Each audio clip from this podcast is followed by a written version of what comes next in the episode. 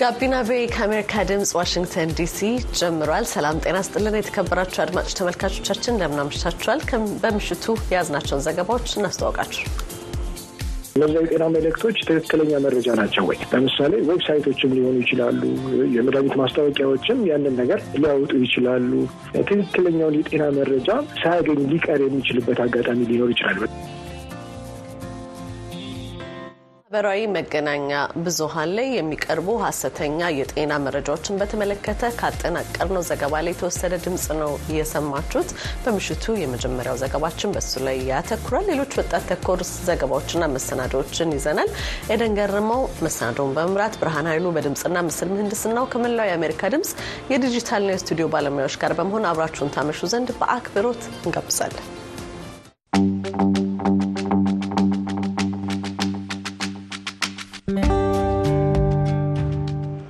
መግቢያችን ላይ እንዳስተዋወቅ ነው በተለያዩ ማህበራዊ መገናኛ ብዙኃን ሀሰተኛ የጤና መልእክቶች እየተሰራጩ መሆኑን የጤና ሚኒስቴር ባለስልጣንና ሁለት የሕክምና ባለሙያዎች ለአሜሪካ ድምጽ ተናግረዋል። በጤና ጥበቃ ሚኒስቴር የጤና ማህበራዊ ሚዲያ አስተዳደርና የኮሚኒኬሽን ቡድን መሪ ዶክተር ዳንኤል በትረ በተለያዩ ማህበራዊ መገናኛ ብዙኃን ላይ የሕክምና ትምህርት የሚሰጡት ዶክተር ሰይፈ ወርቁና በአለርት ሆስፒታል ሐኪም ጤና ሰብ የሚባለው የማህበራዊ ሚዲያ መምህር ዶክተር ዝማሬ ታደሰ ሀሰተኛ የጤና ስርጭትን በተመለከተ አስተያየቶቻቸውን ለአሜሪካ ድምፅ አጋርተዋል። ደረጀ ደስታ እንደሚከተለው አሰናድቶታል። በተለያዩ የመንግስት ሆስፒታሎች መስራታቸውንና ራሳቸውን በተለያዩ ማህበራዊ ሚዲያ መድረኮች ላይ የሕክምና ትምህርት እንደሚሰጡ የሚናገሩት ዶክተር ሰይፈ ወርቁ በማህበራዊ ሚዲያው በራሳቸው ስምና ፎቶግራፍ ጭምር የሚሰሩ ሀሰተኛ የሕክምና መልእክቶች መኖራቸውን ይገልጻሉ። አንደኛ ከራሴ experience እንግዲህ እንደ clinical ለሳይ አንድ ሰው በታመመ ጊዜ ወደ ሕክምና ቦታ የሚሄድበት አጋጣሚ ወይም ደግሞ አቅሙ ካልፈቀደም ይሁን ወይም ጊዜው ካልፈቀደም ይሁን ወይም ያለበት ቦታ ለሕክምና አመቺ በማይሆንበት ጊዜ የሚጠቀመው በእጁ ላይ ያለውን information ነው። እዛ ላይ ያለውን information ደግሞ search አድርጎ ሲመለከት ከተለያዩ angle ኦች የሚሰሩ የጤና ዘገባዎች አሉ፣ ወይም ደግሞ የጤና መልእክቶች አሉ። እነዛ የጤና መልእክቶች ትክክለኛ መረጃ ናቸው ወይ? ለምሳሌ website ኦችም ሊሆኑ ይችላሉ። የመድኃኒት ማስታወቂያዎችም ያንን ነገር ሊያወጡ ይችላሉ። ትክክለኛውን የጤና መረጃ ሳያገኝ ሊቀር የሚችልበት አጋጣሚ ሊኖር ይችላል። በተለይ በተለያዩ ሶሻል ሚዲያዎች ላይ አንዳንድ ጊዜ የህብረተሰቡን ትኩረት ለመሳብ ሲባል በሶሻል ሚዲያ ገንዘብ ለማግኘት ሲባል እንዲሁም ደግሞ አንዳንድ ጊዜ የሚያጋጠመኝ በእኔም ስም ራሱ እየተሰራ ያለ አንዳንድ ነገሮች አሉ። ለምሳሌ ህገወጥ መድኃኒቶችን የሌላም ባለሙያ መልክ በመጠቀም መሸጥ፣ እንደዚህ አይነት ነገሮችን እየተጠቀሙ በሶሻል ሚዲያዎች ላይ ይታያሉ በተደጋጋሚ ጊዜ። ማህበረሰባችን ደግሞ በቂ ግንዛቤ የሌለው ሰው ምንድን ነው የሚያደርገው? እነዚህን ነገሮች እንደ እውነተኛ አድርጎ ይጠቀማቸውና በጊዜው መታከም ሲገባው ወይም ወደ አልተፈለገ ሕክምና ውስጥ ሊገባ ይችላል። ወይም ደግሞ ያልተፈለጉ ነገሮችን ወደ መጠቀሙ ወደ ሰለባነት ይሄዳል ማለት ነው። ይሄ በራሴ experience ላይ የማየው ነገር የእኔን መልክ ተጠቅመው ሲሉ ምን ማለት ነው? እስቲ ትንሽ ያብራሩልን። የኔን መልክ ብቻ አይደለም በሶሻል ሚዲያ ላይ ያለውን ያለነውን ሐኪሞች መልክን ይጠቀሙና edit ያደርጉና በሶሻል ሚዲያ ላይ ይለቁታል። የኛ ያልሆነ ማለት ነው። ወይ ሌላ ስልክ ቁጥር ያስቀምጣሉ፣ ወይ በፌስቡክ ላይ create ያደርጉና መድኃኒቶች መሸጥ ምናምን አይነት ነገር ይሰራሉ። በአለርት ሆስፒታል ጠቅላላ ሐኪምና ጤና ሰብ በሚባለው ትምህርታዊ ጤና ነክ የማህበራዊ መድረክ ላይ መምህር የሆኑት ዶክተር ዝማሬ ታደሰ ባልደረባቸው በሆነ ሌላም ሰው ላይ ተመሳሳይ ነገር መድረሱን ያስረዳሉ። አንድ ጓደኛዬ እንደዚህ ሲለኝ ነበረ። የእሱን ፊት የእሱን ፎቶ ይጠቀሙና የተለያዩ እነዚህ አሁን የመራቢያ አካልን ያሳድጋል እንደዚህ አይነት ነገሮች እየተባሉ የሚሰጡ መድኃኒቶች አሉ፣ ከእውነት የራቁ መድኃኒቶች። እነሱ ግን የሚያደርጉት ምንድን ነው? ያንን መረጃ ይሰጣሉ፣ ለዛ ነገር ያወራሉ። ከዛ በኋላ ግን በውስጥ መስመር አናግሩኝ ይሏቸዋል። ሰውንም ያታልላሉ ማለት ነው። አንዳንድ ጊዜ እንዲሁም screenshot እያደረጉ ሁሉ ይልካሉ ምን እንደተባሉ ማለት ነው። ከዛ በዚህ account ብር ላኩ ይላሉ። ያንን ብር ይወስዳሉ። የማይሆን መድኃኒት ይሰጧቸዋል። እንደው መድኃኒቱም ከደረሳቸው ማለት ነው። አንዳንዴ ደግሞ በቃ ዝም ብለው ስማቸው ጠፍቶ ይቀራል እና እኛ ጋርም ሲመጡ እንዴ ዶክተር እንደዚህ መድኃኒት እልካለሁ ብለሽ መድኃኒት ሳትልኪ፣ ኧረ እኔ አይደለሁም እኛ አይደለንም ብለን እንላለን። እንደዚህ አይነት እንግዲህ ግልጽ የሆኑ የሚታዩ ችግሮች አሉ። በእነዚህ የማህበራዊ ሚዲያዎች የሚሰጡ የሕክምና ትምህርቶችም ሆነ የሚመከሩ መድኃኒቶች በሳይንስም ሆነ በባህላዊም ሕክምና የተደገፉ አይደለም የሚሉት ደግሞ በጤና ሚኒስቴር የጤና ማህበራዊ ሚዲያ አስተዳደርና የኮሚኒኬሽን ቡድን መሪ አቶ ዳንኤል በትረ ናቸው። እንግዲህ ለሆነ በሽታ አንድ የሆነ መድኃኒት ያዛሉ። መድኃኒቱ እንግዲህ ባህላዊ የሆነ ነው። እንዲህ አደርግ እንዲህ አይነት እጽዋት እንዲህ አድርጎ ተቀጥቅጦ እንዲህ ተጠጥቶ እንዲህ ተደርጎ የሚል ነው የሚሰጡት። ያ እንግዲህ ትክክል አይደለም። በነገራችን ላይ የባህል ሕክምና አለ። የተጠና የባህል ሕክምና የጤና ሚኒስቴርም የሚደግፈው ነው። በባህል ሕክምናውም የማይደገፍ በጤና ሴክተሩም በሳይንሱም የማይደገፍ ዝም ብሎ በልማድና ሰዎች በተደጋጋሚ የሞከሩት ውጤታማ ሆነዋል በሚል ሳይንሳዊ ያልሆነ ትንተና በመስጠት ጭምር ነው ሰዎች እንዲጠቀሙ እያደረጉ ያህል። ስለዚህ አጠቃላይ እየተሰጠ ያለው መረጃ ትክክልም ጤናማም አይደለም። በየትኛውም መንገድ እንግዲህ ከብዙ ባለሙያዎች ጋር ሆነን አብረን ለማየት ሞክረናል። አንዱም እየተሰጠ ያለው መረጃ ትክክለኛና ጤናማ አይደለም። ዶክተር ዝማሬ ታደሰ በማህበራዊ ሚዲያዎቹ ላይ የሚወጡ ማናቸውም የጤና መልእክቶች ለረዥም ጊዜ የሚቆዩ በመሆናቸው የአንድ ወቅት ብቻ ሳይሆን ዘላቂ ጉዳት የሚያስከትሉ መሆኑን ያራራሉ። ጉዳቶቹ አንደኛ በወዲያው እንደ በአጭር ጊዜ የሚታዩ ሊሆኑ ይችላሉ። ሌላው ደግሞ ረጅም ጊዜ የሚታዩ ጉዳቶችም አሉ። እንግዲህ በአጭር ጊዜ ስንል ወዲያውኑ አሁን አንድ ሰው ግፊት አለብህ ተብሎ ለምሳሌ የሆነ ይሄ ነገር ግፊትን ወዲያው ያጠፋል ሲባል ሰው express አይደለ ወዲያው ያንን የሚፈልገውን ነገር የሚያገኘው ከመሰለው ያንን የሚያድንለት ከመሰለው ወዲያው ለመጠቀም ነው የሚሄደው። ያ ደግሞ ጤና ላይ የራሱ የሆነ የጎንዮሽ ጉዳት ይዞ ሊመጣ ይችላል። ለሎንግ ተርምም ደግሞ ያ ቪዲዮ ረጅም ጊዜ እዛው ነው የሚቀመጠው። አንድ ሰው ብቻ አይቶት ወይ የተወሰነ በዛ ሰዓት ብቻ አይቶት የሚቀር አይደለም እና ሌላም ጊዜ ሌላም ሰው ሁል ጊዜ የሚቀመጥ ነገር ስለሆነ ሁሉንም አፈት እያደረገ ይሄዳል ማለት ነው። ያ ደግሞ ትክክለኛ ያልሆኑ ነገሮችን ወደ የሰው እውነት ነው ብሎ ያደርገዋል። ከዛ ደግሞ በሽታ ላይ እንዲወድቅ ያደርገዋል። ወደ ሕክምናም ቦታ ደግሞ አንዳንድ ሕክምና መሄድ ያለብን ነገሮች ላይ ወደ ሕክምና እንዳንሄድ ትክክለኛ የሆነውን ሕክምና ማጥላላት፣ ማጠልሸት ሰዎችን ደግሞ ያኛው ጋር መሄድ አለብኝ ብለው እምነታቸውን እንዲያጡ ማድረግ መጨረሻ stage ላይ ሲደርሱ ወደ ሕክምና ቦታ መምጣት እነዚህ እነዚህ እንግዲህ የሚጠቀሱ ችግሮች ናቸው። የጤና ሚኒስቴር በእነዚህ በማህበራዊ ሚዲያ በሚሰጡ የሀሰት ትምህርቶች ዙሪያ ሰፊ ጥናት ማድረጉን የሚገልጹት አቶ ዳንኤል ግለሰቦቹ የሕክምና ባለሙያዎች አይደሉም ይላሉ። ባደረግነው ዳሰሳ እንግዲህ ትልልቅ ሰፊ ወይም ተከታይ ኖሯቸው የተሳሳተ መረጃ የሚሰጡት ሰዎች የሕክምና ባለሙያዎች አይደሉም። እንደውም ትምህርታቸውንም በአግባቡ ያልጨረሱ ግን ብዙ follower ያላቸው የሆኑ ሰዎች ናቸው። እንግዲህ ይሄ ከግንዛቤ ክፍተት ነው። follower ን ለማብዛት የተለያዩ የጎንዮሽ ጥቅሞችን ለማግኘት ብለው የጀመሩትና የቀጠሉት ነው እና እንግዲህ ቆም ብለው እነሱም ሲያስቡት ትክክለኛ ያልሆነ መረጃ መስጠት ለማህበረሰቡ ጉዳት ማድረሱን ሲገነዘቡ ከዚህ ድርጊታቸው ሊመለሱ እንደሚችሉ እንገምታለን እና አሁን እኛ ያደረግነው ዳሰሳ እሱን ነው የሚያሳየው። ትክክለኛ የጤና ባለሙያ የሆነ ሰው ትክክለኛ የሆነ መረጃ ነው ለማህበረሰቡ የሚያደርሰው። ጤና ሚኒስቴር እነዚህን ችግሮች አስመልክቶ ለመሆኑ ምን እያደረገ ነው ተብለው የተጠየቁት አቶ ዳንኤል ጤና ሚኒስቴር አንዱ በተለይ በማህበራዊ ሚዲያ ዘርፍ የሚሰራው ስራ የሚዲያ monitoring ስራ ይሰራል። ሚዲያ monitoring የሚሰራው በማህበራዊ ሚዲያ ማህበረሰቡን ጤና ሊጎዱ የሚችሉ መረጃዎችን የሚያስተላልፉ ግለሰቦችን አንዳንድ ጊዜ እንደ ድርጅት ሆነው የሚሰሩትንም ጭምር በመከታተል ትክክለኛ የሆነው መረጃ ለማህበረሰቡ በማድረስ ነው። በዚህ ደረጃ ነው እየተሰራ ያለው እና ይህንን ተከትሎ ጤና ሚኒስቴር አንድ የወሰደው እርምጃ በቅድሚያ የማህበራዊ ሚዲያን በስፋት በመጠቀም ትክክለኛ መረጃን ለማህበረሰቡ ለማድረስ ጥረት እያደረገ ነው የሚገኘው። ሁለተኛ በጣም በከፋ ደረጃ የተሳሳተ መረጃ ለማህበረሰቡ እያደረሱ ያሉ አንዳንድ ግለሰቦችን በተመለከተ ከዚህ ድርጊታቸው እንዲታረሙ ማስጠንቀቂያዎችን በመስጠት ለማረም ጥረት እያደረገ ነው ያለው። በአሁኑ ሰዓት እንግዲህ በሰፊው እየተሰራ ያለው ነገር ማህበራዊ ሚዲያን በትክክለኛው የመረጃ መስጫ መጠቀሚያ በማድረግ ለሀገር እንዲጠቅም በማድረግ ረገድ ስራ መስራት ነው። ሌሎችም ከዛ ትክክለኛ ካልሆነ ተግባራቸው እንዲታረሙ እየተደረገ ነው። እንግዲህ ከሞላ ጎደል አሁን ጥሩ ሁኔታ ላይ ነን ብለን እናስባለን።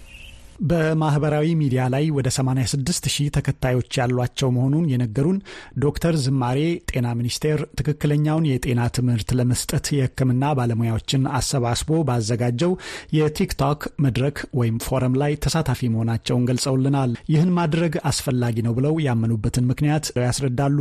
ሰው ለምንድን ነው መጀመሪያ ወደ ሌሎች መረጃዎች የሚሄደው የሚለውን ነገር መጠየቅ አስፈላጊ ነው። ለዛም ነው የጤና ሚኒስቴር እንደ ኃላፊነት ወስዶ ትክክለኛ የሆነ መረጃዎችን ማሳየት አለበት በሚል ወደ ሚዲያው እንዲመጣ ማለት ነው። ከዛ በኋላ ግን ሌሎቹን ስህተተኛ የሆኑ መረጃዎች ናቸው የሚለውን ደግሞ ሰው ራሱ አይቶ የሚጠቅመኝን ብሎ ካልወሰደ በስተቀር አሁን ላይ በጣም እየከበደ ነው የመጣው። information ኑ በጣም ልክ መጀመሪያ አካባቢ ላይ ድሮ ላይ በጣም ችግር እንደነበረ አንድ information ማግኘት፣ አሁን ደግሞ በጣም overload ሆነናል በተለያዩ information ኖች እና ያንን በእርግጥ በደንብ የምናየው ነው። ማህበራዊ ሚዲያ ያለ አግባብ መጠቀምና ሀሰተኛ መረጃዎችን ማሰራጨት በእኛ አገር ብቻ ሳይሆን በሌሎችም አገሮች የተለመደ ነው የሚሉት ዶክተር ሰይፈ ይህን አስመልክቶ ቀዳሚውን ስራ መስራት የሚኖርበት የጤና ሚኒስቴር ነው ይላሉ። ህብረተሰቡም ይህን አስመልክቶ ማድረግ አለበት የሚሉትን እንደሚከተለው ያስረዳሉ።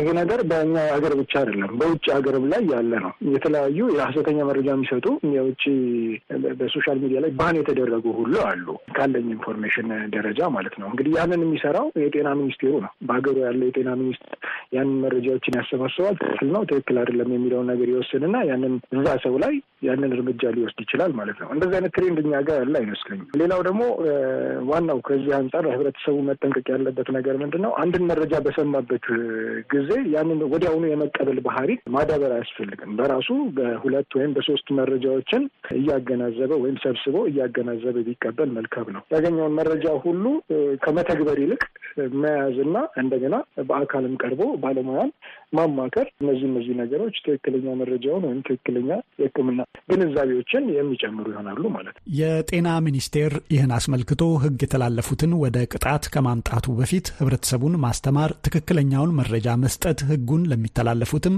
ማስጠንቀቂያ ማስተላለፍ የመጀመሪያው ተግባሩ አድርጓል ሲሉ የጤና ሚኒስቴር የማህበራዊ ሚዲያ አስተዳደርና የኮሚኒኬሽን ቡድን መሪ አቶ ዳንኤል በትረ ይከራከራሉ።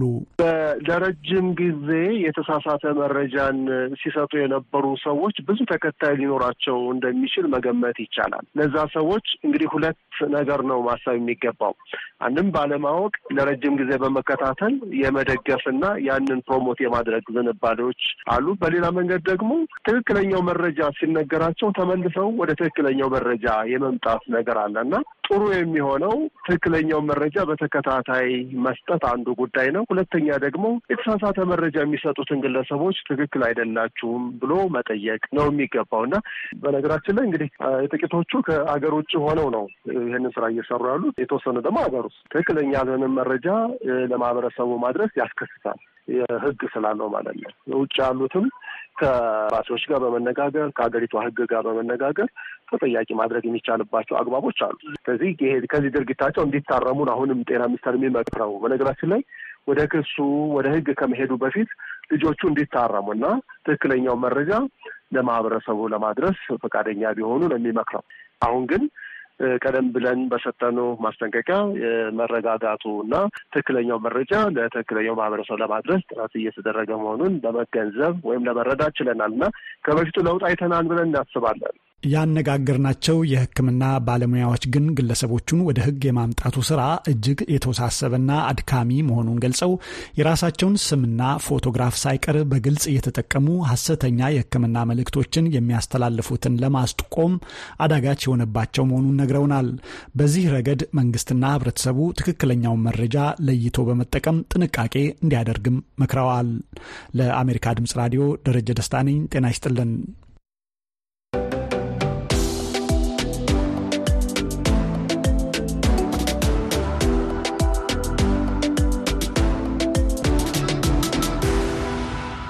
በዩናይትድ ስቴትስ ይህ የያዝነው የየካቲት ወር የጥቁሮች የታሪክ ወር በሚል ይታወቃል። በዚህ ዙሪያ የተሰናዳው ዘገባ ይቀጥላል። ከኒውዮርክ የመጣው የሥነ ጥበብ ሰው ጋይ ስታንሊ ፌሎዎች አበባችንን አበርክቱልን በሚል የሰየመው የስዕል ሥራዎች ስብስብ ለአፍሪካ አሜሪካውያን ባህል ክብር እንደሚሰጥ ይናገራል። ሕፃን ሁኜ ሁልጊዜ ወደ ሙዚየሞች ሄድ ነበር። በዚያ ሁልጊዜ የማየው የነጭ ሰዎች ምስል ብቻ ነበር። እኔን የመሰሉ የጥቁርና የጸይም ሕዝቦች የፊት ገጽ የሚያሳዩ ሥራዎች አልነበሩም። እኛኑ ለማክበር ወስኛለሁ። ፌሎዎች በሎስ አንጀለሱ የኪነ ጥበብ አውደ ርዕይ ላይ ጥቁር የፈጠራ ባለሙያዎችን ከወከሉት መካከል አንዱ ነው። የጨዋታ ጊዜ ሲል በሰየመው ሥራ ግሪጎሪ ሴንት አማንድ ነጭ ያልሆኑ ሕፃናት አሜሪካ ውስጥ በሚያድጉበት ጊዜ ያላቸውን የራስ ምልከታ ይዳስሳል። በጥቁርና ነጭ ቀለም ከቀረቡት የፊት ገጽታ ምስሎች በላይ የሚዋልሉት ቀለሞች ሐሳቦች ናቸው። የሚያውቅህ አንድም ሰው በሌለበት ዘው ብሎ እንደ መግባት ነበር እኔን የሚሰማኝ። በልዩ ሁኔታ ነው ሰዎች የሚመለከቱህ። አንደበትህ ሲከፈት ግን ማንነት ስለሚታወቅ ያ ከማኅበረሰቡ የምትጠበቅበት ጋሻ ይሆናል። አንተ የእነሱ አካል ብቻ አይደለህም። አንተ ይህኛው ሰው ነህ። ሁሉም ሥራዎቼ በዚያ ዙሪያ ነው የሚያጠነጥኑት። ጃማይካ የተወለደው ኦኔል ስካት በበኩሉ ወደ ዩናይትድ ስቴትስ በስደት ከመጣ በኋላ ስለ አዲሱ ሀገር በማወቅ ሂደት ውስጥ ያስቀራቸውን የልጅነት ትዝታዎችን አጋርተዋል። እንደ አንድ አፍሪካዊ አሜሪካዊ ዓለምን እንዴት ማሰስ እንዳለብህ በጥንቃቄ መረዳት መቻል በጣም አስፈላጊ ነው። ሌሎች እንዴት እንደተገነዘቡን ማሰብና ሌሎች ጉዳዮች በአእምሯችን ያለማቋረጥ ከምናስባቸው ነገሮች ውስጥ አንዱ ነው። ሴሮን ግሪን የተባለው የሥነ ጥበብ ባለሙያ ደግሞ ጥቁር አሜሪካውያን ትኩረት መነፈግም ሆነ ከመጠን በላይ በትኩረት ውስጥ መግባት እንደሚገጥማቸው ይናገራል። እኔ እንኳን የገጠመኝ ከልክ በላይ ትኩረት ውስጥ መግባት ነው። የዚህ ምክንያቱ ደግሞ ጥቁር ሰው አደገኛ ነው የሚል ትምህርት ዓለም በመማሩ ነው። ትኩረትን ያለማግኘት ችግር ያን ያህል አይገጥመኝም።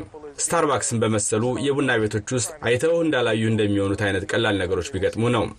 እነዚህን የሥነ ጥበብ ሰዎች አስተባብራ ስራቸው በሎስ አንጀለስ እንዲታይ የረዳችው ብሮክሊን ላይ መሠረት ያደረገ የሥነ ጥበብ ሥራዎች ማሳያ ተቋም ባለቤት ታንያ ዊድሜር በሥነ ጥበብ ውስጥ የጥቁር ጠቢባን መወከል መላውን ማኅበረሰብ ከፍ አድርጎታል ትላለች። ማናቸውም ሰዎች ወደ ማሳያው ስፍራ አሊያም ሙዚየም ውስጥ ሲገቡና እዚያ በሚገኝ የገጽታ ምስል ላይ ራሳቸውን ሲያዩ በእጅጉ ደስ ይላቸዋል።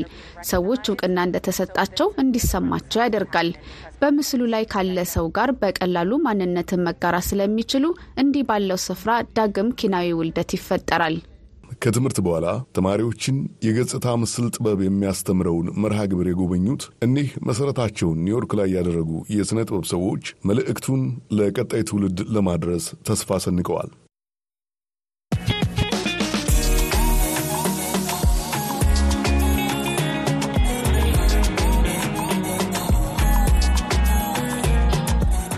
በደቡብ አፍሪካ ስኬትቦርድ አዲስ አብዮት ላይ ይገኛል ይለናል የአሜሪካ ድምፁ ዛሂር ካሲም። ወደዛው ነው የምናልፈው። የመንሸራተቻ ቦርዶች፣ የጭንቅላት ቁር እንዲሁም የጉልበት መደገፊያዎች እነዚህን ቁርጠኛ ሴቶች ያግዟችኋል። ይህ የስፖርታዊ ጨዋታ አንዳንዴ ተመራጭ ባይሆንም ነገር ግን በእነዚህ ልጃገረዶች ዘንድ ተወዳጅ ነው። ገርልስ ስኬት በሻርቲ ጄኮብስ አማካኝነት ከ10 ዓመት በፊት በጆሃንስበርግ የተጀመረ እንቅስቃሴ ነው። ሻርቲ በአካባቢው የነበረችው skateboard ስፖርተኛ እሷ ብቻ መሆኗን በመገንዘቧ ነው የከፈተችው። ሻርቲ ለውጥ ለማምጣት ቆርጣ ነበር የተነሳችው። አሁን ላይ ታዲያ በስዌቶና እጅግ ዝቅተኛ የኑሮ ደረጃ ያላቸው ማህበረሰቦች ባሉበት ካያ ሳንድስ በተሰኘው ስፍራ ጭምር ሶስት ነጻ የስልጠና መርሃ ግብሮችን ትሰጣለች። ለእነሱ የሚሆን የ skate park ማግኘትና የ skate መርሃ ግብር ማዘጋጀት ለእኔ እጹብ የሆነ አጋጣሚ ነው። ምክንያቱም skating ለልጆች ሕይወት ትምህርቶችን በማስተማር ያግዛቸዋል ብዬ ስለማምን ነው። በራስ መተማመን፣ ወድቆ መነሳትና ደጋግሞ መሞከርን እንዲሁም ራስን መግለጽ ሻንቲ በተማሪዎቿ ላይ ለማስረጽ የምትሰራቸው ሴቶች ናቸው። የ17 ዓመቷ ማያ ማሻባ ስልጠናውን ከጀመረች ገና ሶስት ወሯ ቢሆንም ድፍረቱን ግን አዳብራለች። በጣም ደስ ብሎኛል። በጣም ያዝናናል። ሰዎች ሲያደርጉት ማየት ያስፈራል። ነገር ግን አንድ የራስ ስትሞክረው በጣም ነው ደስ የሚለው። ማያ በጎዳና skateboard ፈርቀዳጅ የሆነችውን ባዮፔሎ አውሄም ተምሳሌቷ ታደርጋታለች። ባዮፔሎ ሀገሯ ደቡብ አፍሪካን ወክላ በጎርጎሮሳውያኑ 2021 በቶኪዮ ኦሎምፒክ ላይ ተሳትፋለች። ባዮፔሎ ያኔ 15 ዓመቷ የነበረ ሲሆን እንዳለመታደል ሆኖ በደረሰባት ጉዳት ከውድድሩ ተገልላለች። ይሁን እንጂ በስፍራው መገኘቷ በራሱ ትልቅ ሚና ነበረው። ባዮፔሎ skateboard ን ከወንድሟ በማየት ነው የጀመረችው። ወንድሟና ጓደኞቹ ሲለማመዱ ተደብቃ ታይ የነበረችው ባዮፔሎ በኋላ ላይ ከሱ እየተዋሰች መለማመድ ጀመረች። ባዮፔሎ አሁን ላይ ልጃገረዶች ስኬትቦርድን ለመለማመድ ከወንድሞቻቸው አይደበቁም ትላለች። አሁን ላይ የሴት ስኬትቦርድ ተጫዋቾች ቁጥር በፍጥነት እየጨመረ በመሄዱ ምንም አይነት ምርጫ እንደሌላቸው ነው የሚሰማኝ። በጣም እየተለመደ ሄዷል። እንደውም አንዳንዶቹ ሴት ተወዳዳሪዎቻችን ከወንዶች እኩልና ተቀራራቢ የሆነ አቋም ላይ ናቸው ያሉት። ስለዚህ ከመቀበል በስተቀር ብዙም ማድረግ የሚችሉት ነገር የለም። ባዮፔሎ ዘንድሮ በፓሪስ በሚደረገው ኦሎምፒክ ውድድር ላይ ለመሳተፍና ለማሸነፍ እየጣረች ነው። እሷን የሚያስደስታትን ነገር ለራሷ እያደረገች ስፖርታዊ አቅሟን በመጠቀም ደግሞ ልጃገረዶችን ወደ skateboard ስፖርት መጋበዝ ትሻለች። ለዛሄር ካሲም ዘገባ ኤደን ገረመው ከዋሽንግተን ዲሲ።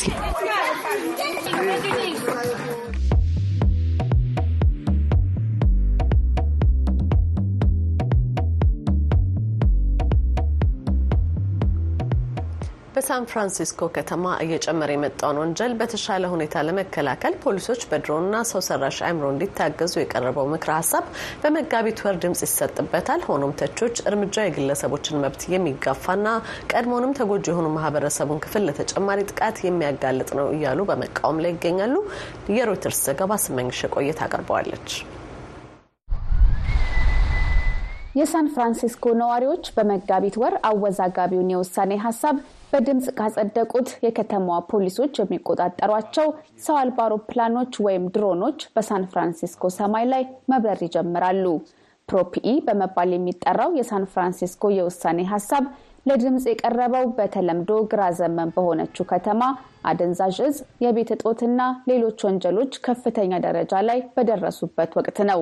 የከተማዋ ከንቲባ ለንደን ብሪድም በሁኔታው የተማረሩ ዜጎች ለአዲሱ የውሳኔ ሀሳብ ድምፅ ይሰጣሉ ብለው ተስፋ አድርገዋል።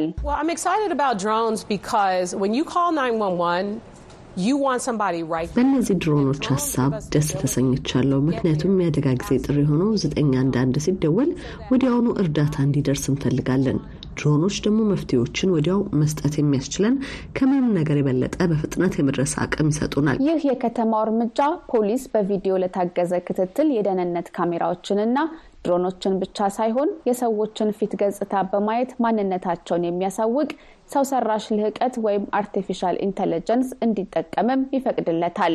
ይህ ደግሞ እንደ አውሮፓውያን አቆጣጠር በ2019 ከግለሰብ መብትና አላግባብ አጠቃቀም ጋር ተያይዞ በሳን ፍራንሲስኮ የመንግስት ተቋማት የሰዎችን ገጽታ መለየት የሚያስችል የክትትል ቴክኖሎጂ እንዳይጠቀሙ የሚከለክላቸውን ሕግ የሚቀለብስ ነው። እገዳው የተጣለው በትራምፕ አስተዳደር ወቅት ተራማጆች የእስር ቤት አማራጮችን መፈለግ ጨምሮ የወንጀል ፍትህ ማሻሻያ እንዲደረግ ግፊት እያደረጉ ባሉበት ወቅት ነበር። የኮቪድ-19 ወረርሽኝ በተከሰተበት ወቅት ግን ከተማዋ የበለጠ ለፖሊስ ድጋፍ ወደ ማድረግ እያዘመመች ሄዳለች። ከሮይተርስ ጋር ቃለመጠይቅ ያደረጉት ከንቲባዋ ብሪድ ሲናገሩ በነዋሪዎች ዘንድ ጭንቀት ሊፈጥር ይችላል የሚለውን ስጋት አጣጥለውታል። ሰዎች ስለ ግለሰብ መብቶችና ሌሎች ተያያዥ ጉዳዮች ስጋት እንዳለባቸው ይገባኛል።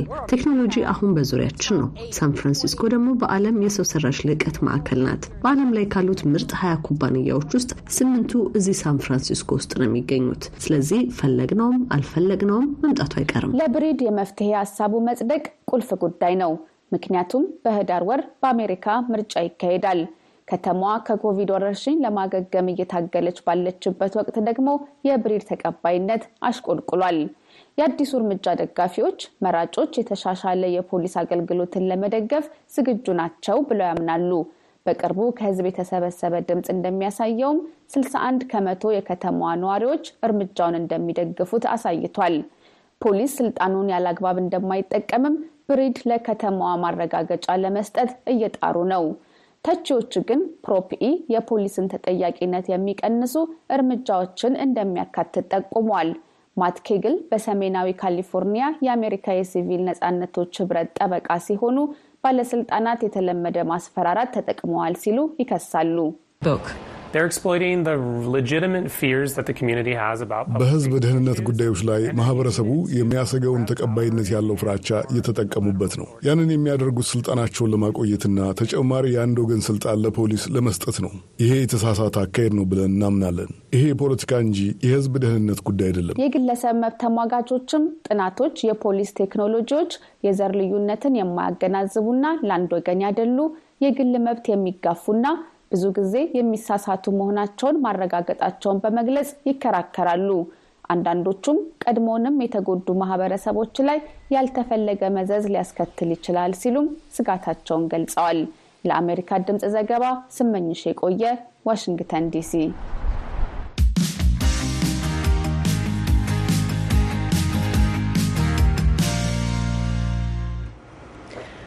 ሩሲያ ጸረ ሳተላይት መሳሪያን በማበልጸግ ላይ እንደምትገኝ ማረጋገጡን ዋይት ሀውስ ባለፈው ሳምንት አስታውቋል። ድርጊቱ ሩሲያን የህዋ ላይ የጅምላ ጨራሽ መሳሪያ ጥቅም ላይ እንዳይውል የሚከለክለውን ስምምነት በመጣስ ሊያስጠይቃት እንደሚችልም የዋይት ሀውስ ባለስልጣናት በመናገር ላይ ናቸው። የቪኦኤ አኒታ ፓውል የላከችውን ዘገባ እንግዱ ወልዴ ያቀርበዋል። ሩሲያ ጸረ ሳተላይት መሳሪያ በማበልጸግ ላይ መሆኗን ዋይት ሀውስ ማረጋገጡን ተከትሎ የሀያል አገራት አይን ወደ ሰማይ አንጋጧል። በያዝነው የፈረንጆች ወር መጀመሪያ ላይ ሩሲያ አንድ ሮኬት ማስወንጨፏ ለጥርጣሬው መነሻ የሆነ ይመስላል። ድርጊቱ ሩሲያን የህዋ ላይ ጅምላ ጨራሽ መሳሪያ ጥቅም ላይ እንዳይውል የሚከለክለውን ስምምነት በመጣስ ሊያስጠይቃት እንደሚችል የዋይት ሀውስ ባለሥልጣናት በመናገር ላይ ናቸው። ጃን ከርቢ የዋይት ሀውስ ብሔራዊ የጸጥታ አማካሪ ናቸው። I can confirm that it is related to an anti-satellite capability that Russia is developing. I want to be clear about a couple of things right off the bat. ሩሲያ በማበልጸግ ላይ ካለችው ጸረ ሳተላይት ሚሳይል ጋር የተገናኘ እንደሆነ ላረጋግጥላችሁ እችላለሁ። ነገር ግን አንድ ሁለት ነገሮች ግልጽ ማድረግ እሻለሁ። ይህ መሳሪያ በሥራ ላይ የዋል አይደለም። ሩሲያ ይህን መሳሪያ ለመያዝ ጥረት ማድረጓ አሳሳቢ ቢሆንም በአሁኑ ወቅት በማንም ላይ የደህንነት ስጋት አይደለም። የምናወራው እዚህ በምድር ላይ ውድመትን ለመፍጠር ወይም ሰውን ለማጥቃት ስለተሰራ መሳሪያ አይደለም። የአሜሪካ ኮንግረስ በጉዳዩ ላይ ለመምከር ትናንት ሐሙስ ዝግ ስብሰባ ማድረጉ ተነግሯል። ማይክ ተርነር የምክር ቤቱ የደህንነት ኮሚቴ ሊቀመንበር ሲሆኑ በአሜሪካ ብሔራዊ ደህንነት ላይ የተጋረጠ አደጋ እንዳለ ረቡዕ ዕለት ማስጠንቀቂያውን ይፋ ያደረጉትም እርሳቸው ናቸው።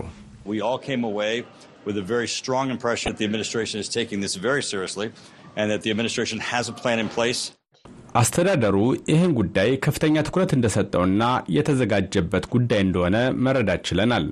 የአሜሪካ የህዋ ኃይል ለመከላከል ዝግጁ መሆኑን የፔንታገን ባለሥልጣናት ይናገራሉ። ተንታኞች እንደሚሉት ደግሞ ከሰማይ የተጋረጠውን አደጋ በተመለከተ የአሜሪካ ጦር ብዥታ አይታይበትም። የአሜሪካ ኢንተርፕራይዝ ኢንስቲትዩት በተባለው ተቋም የሚሰሩት ታድ ሃሪሰን የሚሉን አለ። Whereas in the past, space was a secondary priority for all of the other military services. Now it is the top priority. ከዚህ በፊት የህዋ ጉዳይ ለሁሉም ወታደራዊ ክፍሎች አንገብጋቢ ጉዳይ አልነበረም። አሁን ግን በመከላከያ ሚኒስቴሩ ፔንታገን ህዋን በተመለከተ ትኩረት ሰጥቶ የሚሠራ ክፍል አለ። ሥራውንም ወደፊት ለማስኬድ ጥረት ተጀምሯል። በምድር ላይ የምንጠቀምባቸው አብዛኞቹ ነገሮች አቅጣጫ ከሚመራንና የመጓጓዣ አገልግሎቶችን ከሚያሳልጠው GPS እስከ ወታደራዊ የመሳሪያ ስርዓቶች እንዲሁም የአየር ትንበያ ሳተላይቶች የእነዚህ ሁሉ ዋና እዝ የሚገኘው ህዋ ላይ ነው። ታድ ሃሪሰን እንደሚሉን ሩሲያ ብቻ ሳትሆን ሌሎችም አገራት በቅርበት የሚከታተሉት ጉዳይ ነው። የራሳቸውን ወታደራዊ ቴክኖሎጂም በማበልጸግ ላይ ናቸው።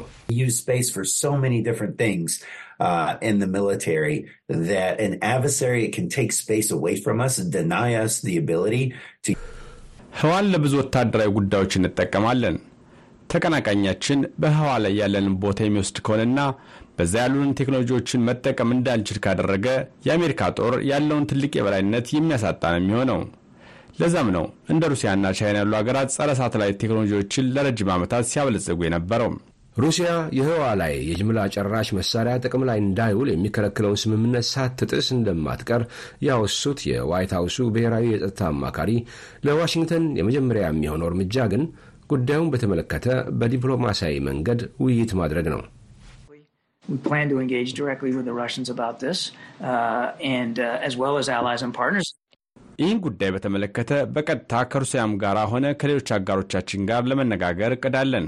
የመሳሪያ ቁጥጥር ባለሙያዎች እንደሚሉት እንደ አውሮፓውያን አቆጣጠር በ1967 የወጣው የህዋ ስምምነት ስምምነቱን የሚጥስ አካል ካለ የሚደርስበትን ቅጣት በተመለከተ የሚለው የለም።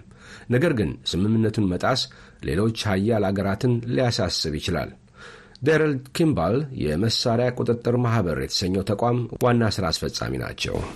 የምሽቱን መሰናዶ እዚህ ላይ ፈጽመናል። አብራችሁን ስለነበራችሁ እናመሰግናለን። በነገው ምሽት እንገናኝ። ጤና ይስጥልኝ።